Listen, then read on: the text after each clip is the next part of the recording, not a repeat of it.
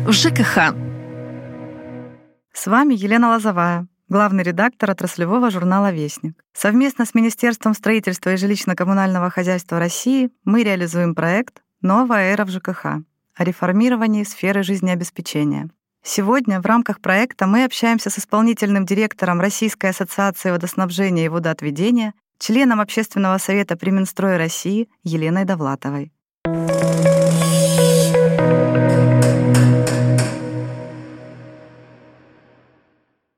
Елена Владимировна, здравствуйте. Добрый день.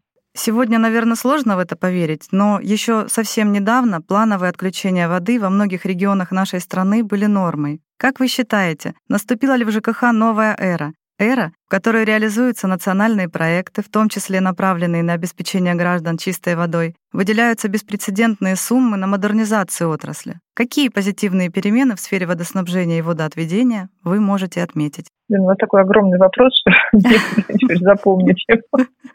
Смотрите, по поводу отключения воды, э, надо с прискорбием сообщить, что они могут быть и сейчас, а, потому что это зависит не только от плохой системы, Uh-huh. Это зависит от многих факторов, да, и в том числе от источников водоснабжения, потому что они, к сожалению, тоже деградируют. Это такой фактор вполне возможный. Со временем э, с развитием промышленности есть определенная деградация источников. То есть тут есть некоторые сложные моменты, либо uh-huh. они иссякают, такие как там подземные источники. Поэтому, в общем, этот фактор может присутствовать. Но вы абсолютно правы, говоря о том, что наступает новая эра в ЖКХ, потому что сейчас такое беспрецедентное внимание правительства к этой отрасли. И, конечно, по-прежнему только ленивый не ругает, но, собственно, ругает особенно те, кто в этом не очень разбирается, которым просто хотят всего и сразу, uh-huh. желательно вчера.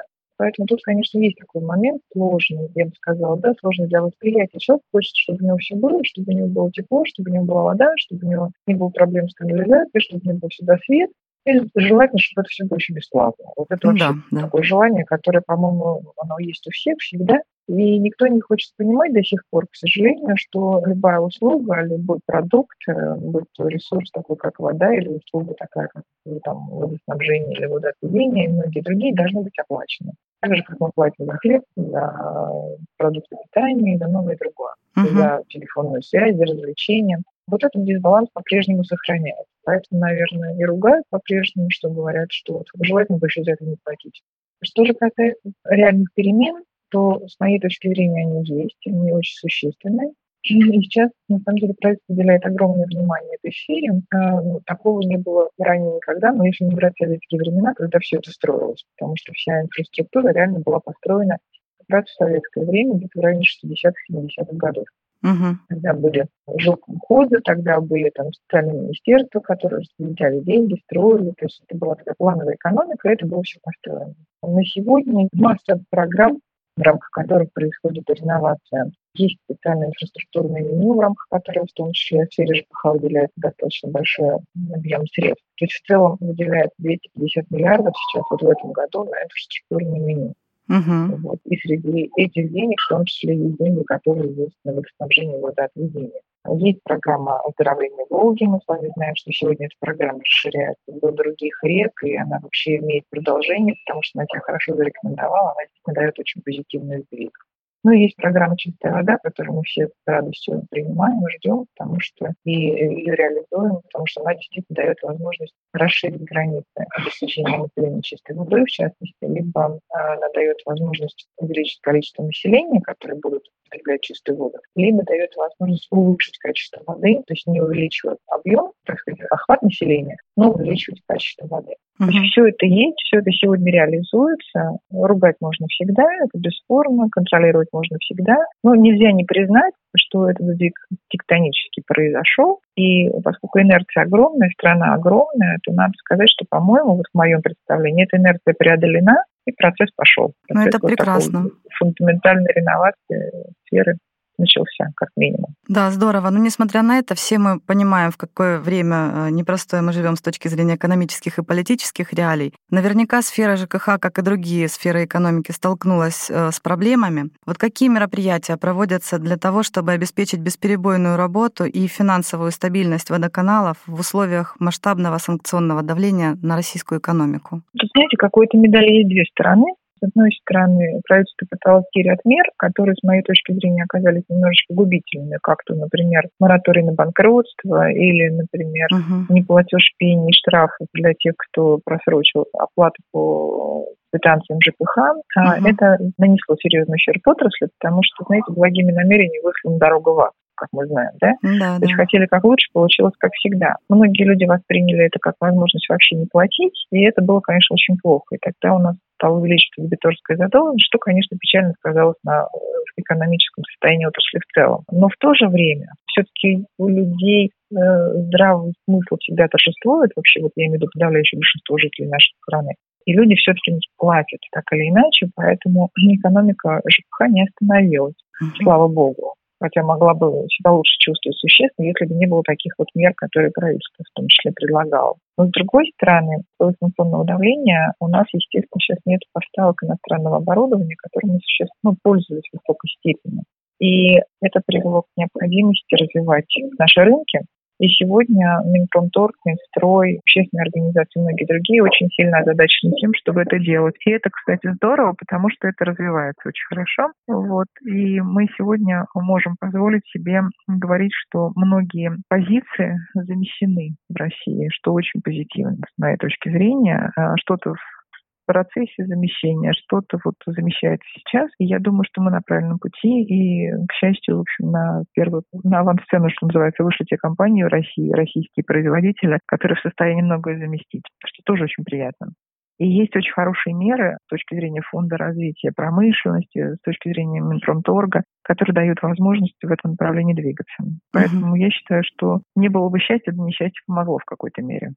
Получается, что благодаря этому мы сможем развивать какие-то сегменты отечественной промышленности, которые раньше завозили из-за рубежа, ну, в том числе в сфере ЖКХ. Да, да, да, да, да. Конечно, это очень сложно сейчас. Да, есть позиции, которых просто нет в природе. У нас сейчас какие-то там, например, центрифуги, угу. они не производились. Но в любом случае, я думаю, что у нас это очень существенно, позитивно в конечном счете скажется на развитии нашей промышленности и на устойчивости, в том числе этой отрасли. Да. Елена Владимировна, вы сказали ранее о том, что на модернизацию систем ЖКХ сегодня выделяются колоссальные объемы средств. Такого не было никогда, да? ну, исключая там советский период, когда все это угу. строилось. Как вы считаете, каким образом на сегодняшний день можно обеспечить комплексную модернизацию ЖКХ страны, в том числе по водоснабжению? О необходимости такой работы говорил, в частности, президент нашей страны на последнем форуме в Санкт-Петербурге.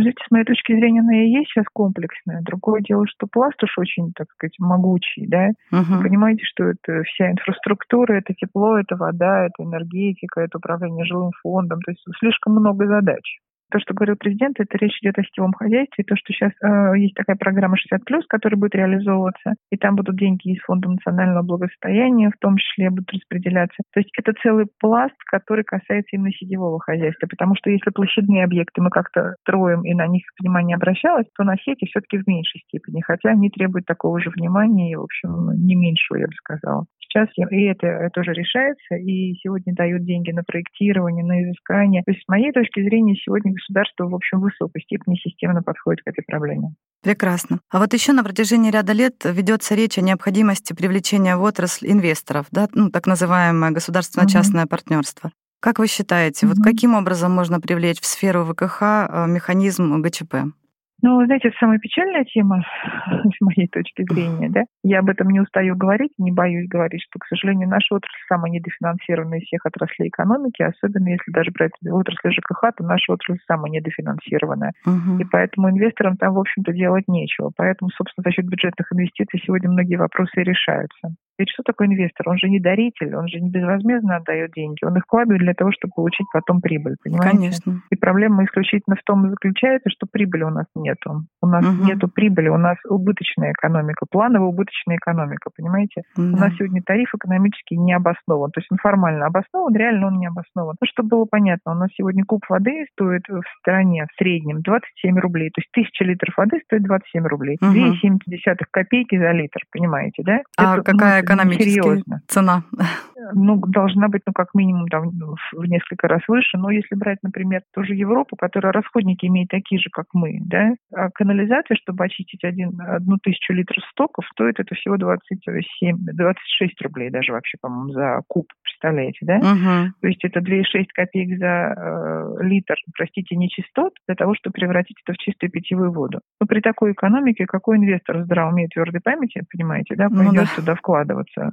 Отбой этих, ну, как бы сказать, он не сможет отбить свои деньги. Поэтому до тех пор, пока у нас не будет ситуация выровнена, да, до тех пор, пока у нас тариф не будет позволять вообще как-то здраво существовать этим предприятиям, то как бы ситуация не изменится. Вот, поэтому с инвестициями в эту отрасль у нас пока, в общем, достаточно печально. У нас есть, естественно, концессионеры, но они берут только большие города-миллионники, там, где хоть какая-то экономика есть. Uh-huh. Малые города мало кому нужны, что печально. И что очень плохо, с моей точки зрения, что отрасль э, испытывает существенный отток кадров и дефицит кадров, потому что другие отрасли экономики дорогой душой берут наших специалистов технических особенно, понимаете, да? Да, да. Поэтому тут вот такая ситуация тяжелая с моей точки зрения, вот с точки зрения инвестиций, с точки зрения оплаты труда персонала. Об этом мы тоже говорим на всех публичных площадках и с правительством на эту тему работаем. А для того, чтобы инвестиции в эту отрасль потекли, нужно изменить подход к инвестициям. И наше предложение в том числе это так называемая инфраструктурная ипотека. То есть если бы мы, например, могли под гарантией государства эти инвестиции брать, тогда был бы какой-то результат. А сегодня мы пытаемся использовать рыночные рыночные механизмы в отсутствии рынка.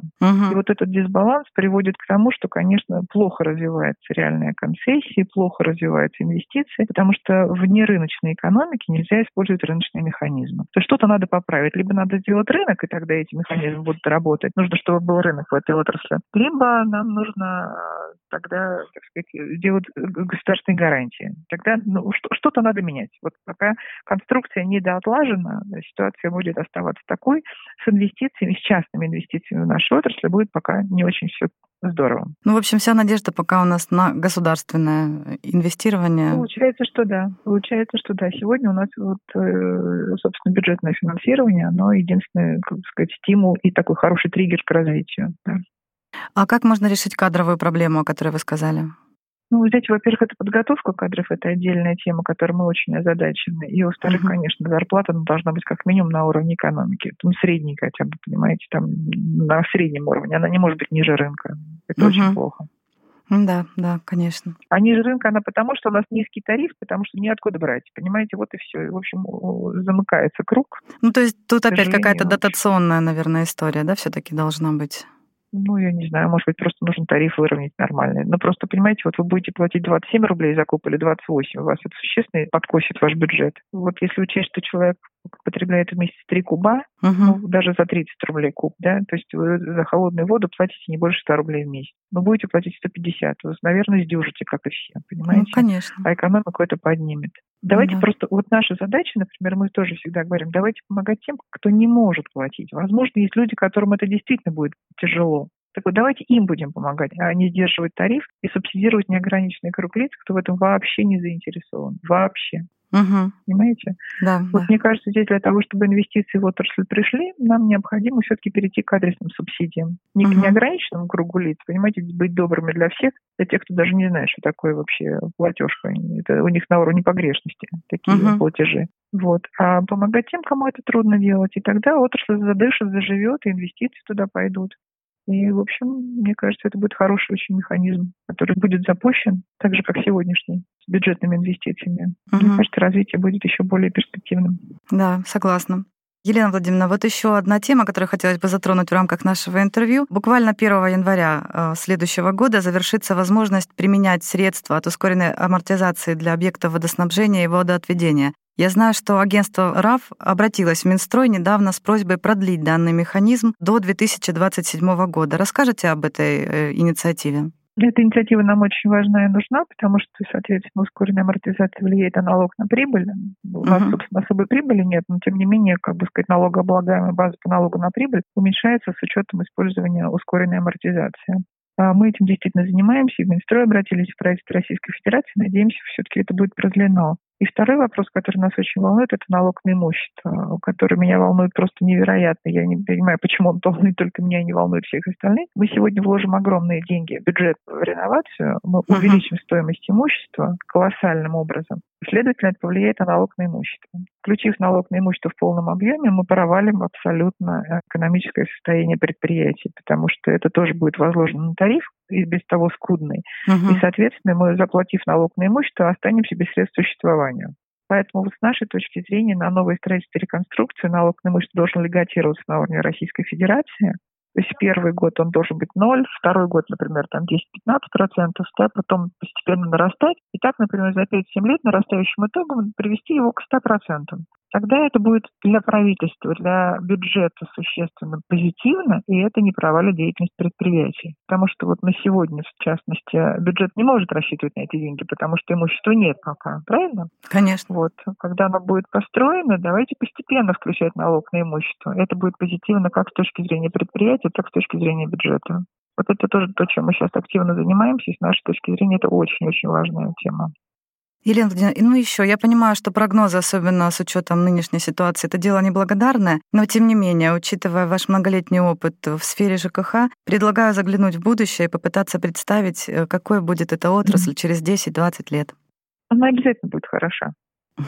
Придет понимание, что э, наш комфорт, наше благосостояние в высокой степени от этого зависит. Просто вот представьте себе на мгновение проснуться утром и не иметь возможности подойти к крану, умыться, угу. да, принять душ, выпить чай. Невозможно, правильно? Да. Представьте себе вообще, не, ну, как бы сказать, невозможность использовать теплый туалет, хотя он на 65% страны только канализован. Представьте себе, в наше время 35% имеют выгребные ямы и горшки на выезде. Угу. Вот. Я надеюсь, что это обязательно будет, потому что все-таки мы будем развиваться, я очень надеюсь. Просто будет экономика развиваться, будут люди жить лучше, и неминуемо эта отрасль будет вынуждена соответствовать развитию экономики. Ну и плюс, наверное, те средства, которые выделяются на модернизацию ЖКХ, на развитие сетей, э, не только в крупных городах, да, но в небольших, на небольших каких-то территориях тоже, наверное, поспособствуют тому, что мы будем жить комфортнее, что ли. Ну, это не должно быть разовой акцией, это должно быть запущенным процессом, который должен длиться постоянно, понимаете? Потому угу. что вот когда говорим о сетях, например, почему, собственно, президент, так сказать, по этому поводу тоже начал говорить? Потому что, чтобы процесс старения не запускать, мы должны каждый год реновировать более 3% сетей, угу. а у нас их бесконечное количество. Мы сегодня с процентом не справляемся, понимаете? Угу. Таким образом, процесс старения запущен. Чтобы не было процесса старения, а был процесс омолаживания, знаете, надо постоянно ходить к нужным докторам. Поэтому здесь да. нужно, чтобы постоянно были вливания, чтобы постоянно была поддержка всего этого. Тогда, наверное, все будет хорошо. Надеюсь на то, что все все будет запущено, инвестиции будут, и поддержка будет. И мы просто неминуемо должны соответствовать всему экономическому росту. Да, я со своей стороны тоже очень надеюсь, что ваши такие позитивные прогнозы сбудутся, и обязательно в сфере ЖКХ будет чем дальше, тем лучше. Давайте надеяться вместе. Да, давайте. Огромное спасибо вам, Елена Владимировна, за такое э, содержательное, очень откровенное, э, интересное интервью. Всего вам самого доброго. Спасибо вам, всего хорошего. Удачи и удачи слушателям. Всего доброго. Спасибо большое. До свидания. Напоминаем, что с вами был проект отраслевого журнала «Вестник». Новая эра в ЖКХ. О реформировании сферы жизнеобеспечения. Проект создан при поддержке Министерства строительства и жилищно-коммунального хозяйства Российской Федерации.